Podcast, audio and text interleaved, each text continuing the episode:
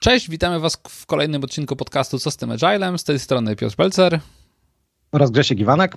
A temat dzisiejszego odcinka to dlaczego każdy sądzi, że może być Scrum Masterem? Grzesiek, dlaczego każdy tak sądzi? No może przede wszystkim na początku, Piotrze, odpowiedzmy sobie, czy to prawda, że każdy tak sądzi.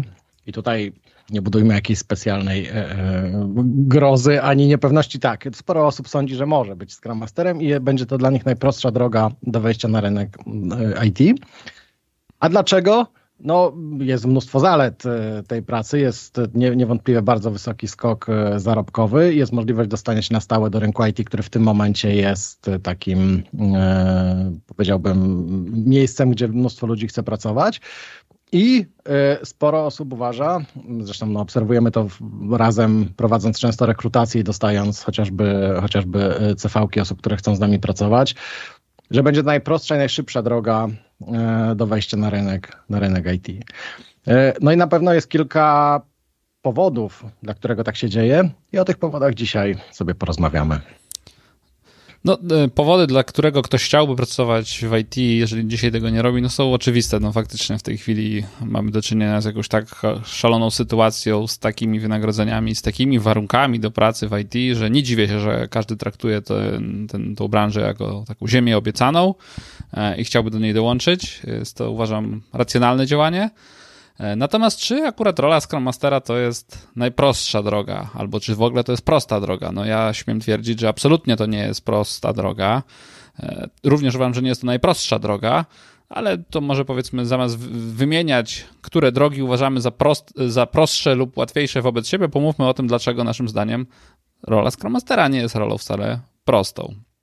Taka pierwsza rzecz, która przychodzi mi do głowy, to jest fakt bardzo złego zrozumienia, czym w ogóle jest Scrum Master. Prawda? Osoby, które chcą wejść w ten zawód, bardzo często korzystają z przeróżnych źródeł. Tutaj zacznijmy od chociażby blogów, chociażby artykułów, czy też może jakichś takich krótkich szkoleń, czy jakichś prezentacji, czy też może czasem na przykład biorą udział w jakichś konferencjach, warsztatach, gdzie bardzo często budowany jest obraz roli Scrum Mastera jako takiej bardzo fajnej, prostej i przede wszystkim nietechnicznej. Tutaj przez nietechniczną rozumiem nie, że jest to osoba, która kompletnie technicznie nic nie wie na temat tworzenia oprogramowania, ale przede wszystkim nie musi rozumieć, jak oprogramowanie jest tworzone, nie musi kodować.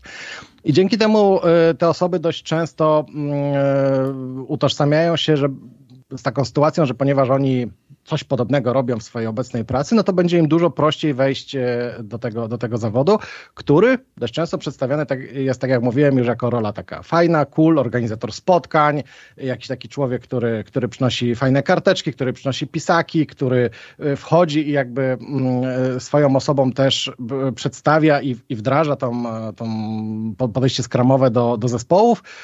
No i oczywiście idzie mu to bardzo prosto, bardzo łatwo, ponieważ wszyscy są bardzo chętni, żeby coś takiego robić. Chciałbym zgłębić ten temat techniczny Scrum Master. No to jest w ogóle taki bardzo popularny już od lat wątek, czy Scrum Master musi być techniczny, czy nie musi być techniczny. Ja myślę, że to jest pułapka, w którą wpada bardzo wiele osób, że przeczyta jakiś tam artykuł, że Scrum Master nie musi być techniczny, gdzie tak naprawdę autor miał na myśli, poparte swoim doświadczeniem, że nie musi być to osoba potrafiąca programować, prawda? I tutaj niektórzy wyciągają, bo to jest prawda, oczywiście Scrum Master nie musi potrafić programować, ale niektórzy niestety to pociągają do skrajności i rozumieją to w ten sposób, że nietechniczny Scrum Master to jest taki, który w ogóle nic nie musi wiedzieć o IT i on w ogóle nie musi rozumieć, jak się wytwarza oprogramowanie. No to jest już po prostu nieprawda, bo Scrum Master jest odpowiedzialny za efektywność zespołu. No jak można być odpowiedzialnym za efektywność zespołu? Jak można mieć w ogóle wpływ na efektywność zespołu, jak się nie rozumie, co ten zespół robi? No, jak się nie rozumie samego procesu, nie zna się słów, nie zna się języka, którego ten zespół używa, no to ciężko mieć jakikolwiek realny wpływ, zwłaszcza pozytywny, na efektywność pracy tego zespołu. No i tak jak mówię, to co powiedziałeś teraz jest bardzo ważne, bo to trochę się wiąże z tym, co ja powiedziałem wcześniej odnośnie tego całego cool procesu obudowanego właśnie w kolorowe toolsy, bo może się wydawać w tym takim przypadku, że na każdy problem, który ten zespół będzie miał, będziemy mogli użyć jakiejś techniki, jakiegoś fajnego narzędzia, które jest oczywiście gotowe, które jest bardzo proste i w którym siądziemy i będziemy pracować. I koniec końców to gdzieś tutaj ginie taki bardzo mocny skill, który Scrum Master powinien mieć, taki skill przewodzenia i takiej roli liderskiej oraz taki skill facilitatywny, nie? No bo ciężko sobie też wyobrazić, że osoba bez żadnego doświadczenia nagle będzie pracować, dajmy na to, z product ownerem, który nie jest super doświadczony i który nie ma fantastycznie ogarniętego swojego produktu i będzie w stanie go czegoś na przykład nauczyć, nie? Albo będzie w stanie na przykład zorganizować warsztaty z wizji produktu dla całej organizacji, bo to nie będzie wyglądało tak, że przyjdzie na takie warsztaty 40 osób i oni siądą i powiedzą, jaka jest nasza target group. No nie, no każdy poda dokładnie 40 różnych podejść i różnych punktów widzenia na temat tego obszaru i bez skilli, bez możliwości przede wszystkim również zrozumienia tego, czym tak naprawdę jest target group, no będzie bardzo ciężko to przedstawić. No tak, wspomniałeś o tym, że Scrum Master to jest po części rola liderska, więc ja ogólnie jak szukam Scrum Mastera, który wiem, że jeżeli kandydat nie ma doświadczenia w IT, nie ma doświadczenia jako Scrum Master, no to ja szukam jakichś innych cech u niego, które by, uważam, go predysponowały do tej roli, no bo do tej roli trzeba mieć pewne predyspozycje. Więc szukam jakiejś pracy z zespołem, szukam organizacji, czy to pracy zespołu, czy w ogóle organizacji jakiegoś procesu, zarządzania jakimś procesem. Jeżeli widzę, że ktoś był przysłowiowo sekretarką / asystentką biurową przez ostatnie 9 lat, to oczywiście z całym szacunkiem dla tych ról, bo to z reguły są bardzo też użyteczne osoby w organizacji, no jednak nie są to raczej predyspozycje, żeby zostać Scrum Masterem. Oczywiście wiadomo, że nie można generalizować i może się okazać, że w tej roli faktycznie ktoś by się nadawał, no ale z reguły, jeżeli ktoś nie miał nic wspólnego z rolami zarządczymi, liderskimi, organizującymi cokolwiek, no to prawdopodobnie nie ma dobrych predyspozycji, żeby zostać Scrum Masterem.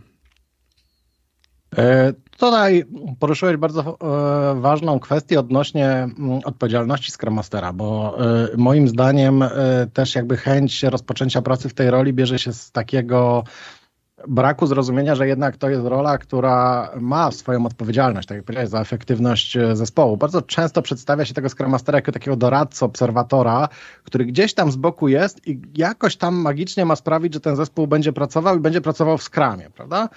No, moim zdaniem to też często jest związane z taką sytuacją, że jednak na większości szkoleń bardzo mocno kładzie się nacisk na to, co powinien robić product owner, na to, jak samozarządzać powinien się zespół i co ten zespół deweloperzy powinien robić, zespół scrumowy, co powinien robić, a ten Scrum Master zawsze z boku jest tam przedstawiany jako ta osoba, która ma do tego doprowadzić. Nie? Jakoś tak bardzo rzadko jest powiedziane, co on tak naprawdę powinien zrobić, żeby coś takiego się wydarzyło. Na przykład, nie wiem, jak powinien odpowiadać, jak powinien działać, żeby ten zespół był zmotywowany, nie? Po prostu powinien. No. Oczywiście, no bo to nie jest coś, co można w paru prostych zdaniach opisać, jak to należy robić, no bo to jest w ogóle bardzo trudne. Oczywiście, że obserwowanie zespołu jest, powiedzmy, takim narzędziem do tego, no bo musimy dokładnie zrozumieć wszystkie interakcje między członkami zespołu i dynamikę, jaka się dzieje w środku. Obserwujemy sobie tą pracę zespołu, ale jeżeli nie mamy żadnego doświadczenia wcześniejszego w pracy z zespołami, preferencyjnie zespołami IT, no to nie wiemy, czy zaobserwowaliśmy jakiś pattern, który już widzieliśmy, który prowadzi do pewnych pożądanych zachowań, czy wręcz antywzorców. No doświadczenia akurat kupić nie można, no więc jeżeli nigdy tego sami nie doświadczyliśmy i nie wiemy, czy coś prawdopodobnie zadziała lub nie zadziała, no to jest nam trudno. To nie jest coś, czego można się nauczyć w żadnej teorii, no bo to nie jest teoria, to jest po prostu już praktyka. Zgadzam się. Tutaj też, jeżeli mówimy w ogóle o nauce, o rozwoju, o doświadczeniu, to też jakby łatwość wejścia właśnie na rynek IT poprzez rolę Scrum Mastera bardzo często jest spowodowana faktem, że jednak w tym momencie na rynku dla tej roli jest ogrom ofert. Ofert głównie budowanych przez duże firmy, przez firmy, które często outsourcują całe zespoły, dla dużych korporacji, które przechodzą transformacje, które budują zespoły scrumowe, no a jak wiadomo, jak budujesz zespół scrumowy, to musi tam być Scrum Master i to siłą rzeczy powoduje, że jak chcesz sprzedać na przykład 20 tych zespołów, to będziesz mieć 20 Scrum Masterów, nie?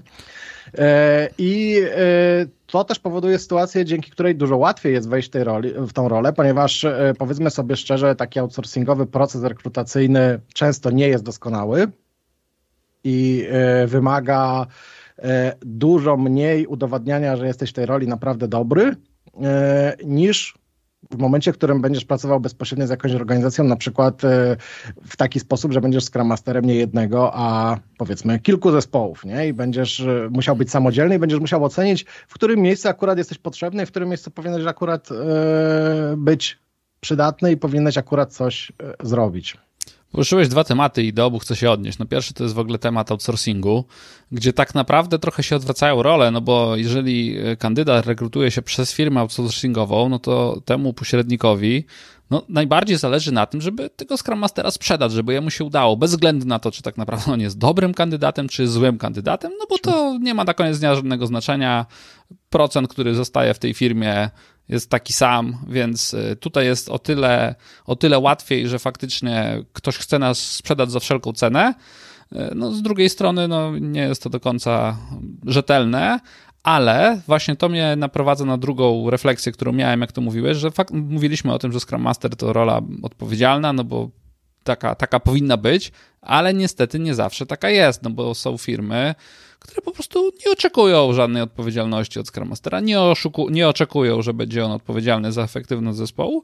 Nawet niektórzy oczekują, że faktycznie będzie to taka rola, która będzie, jak to nazywamy sobie roboczo, właśnie bardziej sekretarkowa. Będzie on organizował spotkania dla 2, 3, nawet 4 zespołów. Słyszałem o takich rzeczach. Nie wyobrażam sobie, jak Scrum Master może pracować 4 zespołami, chyba że faktycznie ogranicza się on do wbijania eventów scrumowych w kalendarz, przychodzenia i słuchania, co się na nich dzieje. No de facto chyba tyle. Więc w miejscach, gdzie odpowiedzialność nie jest oczekiwana, nie jest oczywiście wtedy też egzekwowana, faktycznie może być to miejsce, gdzie komuś bez doświadczenia jest dużo łatwiej wejść w rynek IT, no bo tam nie jest wiele wymagane, ale nie wiem, czy jest to dobre miejsce na rozwój danego kandydata, no bo... Zgadzam się z tobą, bo trzeba też pamiętać, że w wielu organizacjach jest tak, że Scrum Master jest w zasadzie takim najniższym szczeblem rozwoju i najniższą pozycją na drabince do zostania project managerem. Widziałem na własne oczy taką ścieżkę rozwoju, gdzie nad Scrum Masterem był junior PM i pomijam już fakt całkowitego pomylenia tych 2 ról odpowiedzialności, w ogóle porównywania mniej więcej jak człowieka, który prowadzi samolot i pływa statkiem, obaj kierują de facto, nie? Tylko w trochę inny sposób, raczej nie da się ich zamienić. To tak jak mówisz, czy to będzie dobre miejsce, żeby się rozwijać, to oczywiście zależy od twoich ambicji, oczywiście od tego, kim chcesz być, natomiast najpewniej możemy, myślę, śmiało obaj powiedzieć, że nie będzie to dobre miejsce, żeby się rozwijać jako Scrum Master i dojrzeć do tej roli na poziomie, na którym powinieneś być, czyli na poziomie chociażby możliwości pracy również na poziomie organizacji, czyli na przykład znajomości procesów, które z reguły zachodzą w takich organizacjach, po to chociażby, żeby próbując cokolwiek zmienić, wiedzieć, gdzie wydeptać sobie ścieżki i wiedzieć, z kim na ten temat rozmawiać, nie? Tego się nie nauczysz na poziomie pracy z jednym zespołem, który będzie jednym z 20 zespołów i gdzie twoją rolą będzie raportowanie do Jiry albo wyciąganie danych z Jiry do Excela, umieszczanie go w konkretny dzień, w konkretnej godzinie na SharePoincie, bo tam najpewniej wtedy twoja rola będzie rolą tylko z nazwy. Myślę, że to jest takie miejsce, gdzie można się nauczyć poprzez obserwowanie wręcz antypaternów, tak? Tylko że to trzeba zdać sobie sprawę z tego, że to są właśnie antypaterny, rzeczy, które nie działają, rzeczy, które powodują wręcz skrajną nieefektywność. I jeżeli ktoś jest dosyć dojrzałą osobą, ma refleksję i zaobserwował, że dlaczego to tak wygląda? Przecież ja widzę, że to można robić lepiej. Jeżeli zbierze te doświadczenia, przemyśli to sobie i pójdzie gdzie indziej szukać miejsca, gdzie ta rola faktycznie jest realizowana w taki sposób, w jaki powinna być realizowana, to wtedy może coś z tego być. Natomiast jest to trudne. Jest to naturalnie trudniejsze środowisko, żeby się nauczyć czegoś dobrego, kiedy się jest otoczonym w sumie antywzorcami. Dobra, to może zakończmy ten odcinek takim naszym apelem. Co byśmy chcieli z punktu widzenia swojego jako osób rekrutujących przekazać kandydatom? Ja bym chciał skupić się na formie tego, jak sprzedajecie się na rozmowach rekrutacyjnych, począwszy od waszych CV. I tutaj mam takich kilka apeli. Pierwsza rzecz, to nie wpisujcie w CV swojego poprzedniego stanowiska /Scrum Master, kiedy to z opisu tego stanowiska wynika, że robiliście zupełnie coś innego. I nawet jeżeli było to IT, to jeżeli jednak byliście wcześniej na przykład analitykiem biznesowym i wszystkie zdania, które są wpisane niżej, dotyczą jednak analizy biznesowej, to dość łatwo wyjdzie to na rozmowie i, że tak powiem, jeszcze bardziej uniewiarygodni waszą kandydaturę. Nie wpisujcie też w swoje CV pozycji Agile Coach w momencie, w którym na przykład wykonywaliście to przez ostatni miesiąc i nie ma absolutnie żadnych podstaw, by z waszego CV odczytać coś takiego, bo to, że chcecie taką pozycję zajmować, to jest jedno i to jest bardzo, bardzo szlachetne, ale to, że próbujecie dostosować swoje CV do oferty, również na rozmowie przynosi raczej ujemne korzyści. Co więcej, jeszcze to przed rozmową, nawet jeżeli wcześniej nie pracowaliście w IT, nawet jeżeli pracowaliście w innym miejscu, ale wydaje wam się, że zadania, które wykonywaliście to było to, co powinien robić Scrum Master, usprawnialiście procesy, czy też w jakiś sposób zajmowaliście się organizacją pracy, czy też usuwaliście blokady, to skupcie się na tym, by wasze CV to pokazywało i skupcie się na tym, byście również na rozmowie byli w stanie to sprzedać, żebyście byli w stanie pokazać i udowodnić, dlaczego uważacie, że ta rola jest dla was. Skupcie się na przykład na pokazywaniu tego, że byliście w pracy samodzielni. To daje dużo lepsze efekty niż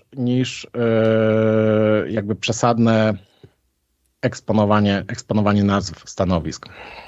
No pewnie, Scrum Master to nie jest coś, co się ma jako stopkę w mailu, tylko to jest pewien zestaw zachowań, pewien mindset, którego szukamy w kandydatach, jeżeli szukamy Scrum Masterów. Apel z mojej strony jest taki, że jeżeli szukacie drogi do wejścia w IT, jeżeli szukacie swojej pierwszej roli w IT i chcecie zostać Scrum Masterem, to nauczcie się czegoś IT. Jeżeli nie będziecie o tym wiedzieli nic, nie będziecie rozumieli, jak się wytwarza oprogramowanie, nie będziecie rozumieli słów, moim zdaniem nie macie za dużej szansy. Sama umiejętność teoretyczna z 12 stron Scrum Guide'a, bo tyle on ma, jeżeli się odejmie spis treści i puste strony, plus certyfikat z umiejętności czytania ze zrozumieniem, mając pod ręką zresztą ten tekst podczas zdawania tego certyfikatu, to naprawdę jest niewystarczające, tak? To znaczy, mi jest w ogóle wszystko jedno, czy macie certyfikat, ale nauczcie się czegoś o IT. Zgadzam się, ale jednocześnie powiem też, że Scrum Guide przed rozmową to jest taki must have, żeby go przeczytać, nie? Tak, oczywiście to nie lekceważcie teorii, tak bym to powiedział. Znajcie tą teorię, ona jest konieczna, ale niewystarczająca. To miałem na myśli. Zgadzam się. Chyba mamy to na dziś, także dziękujemy za wysłuchanie tego odcinka.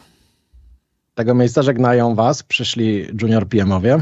Oby nam się to udało. Piotrek. Trzymajcie się, Grzesiek. Cześć. Do następnego razu.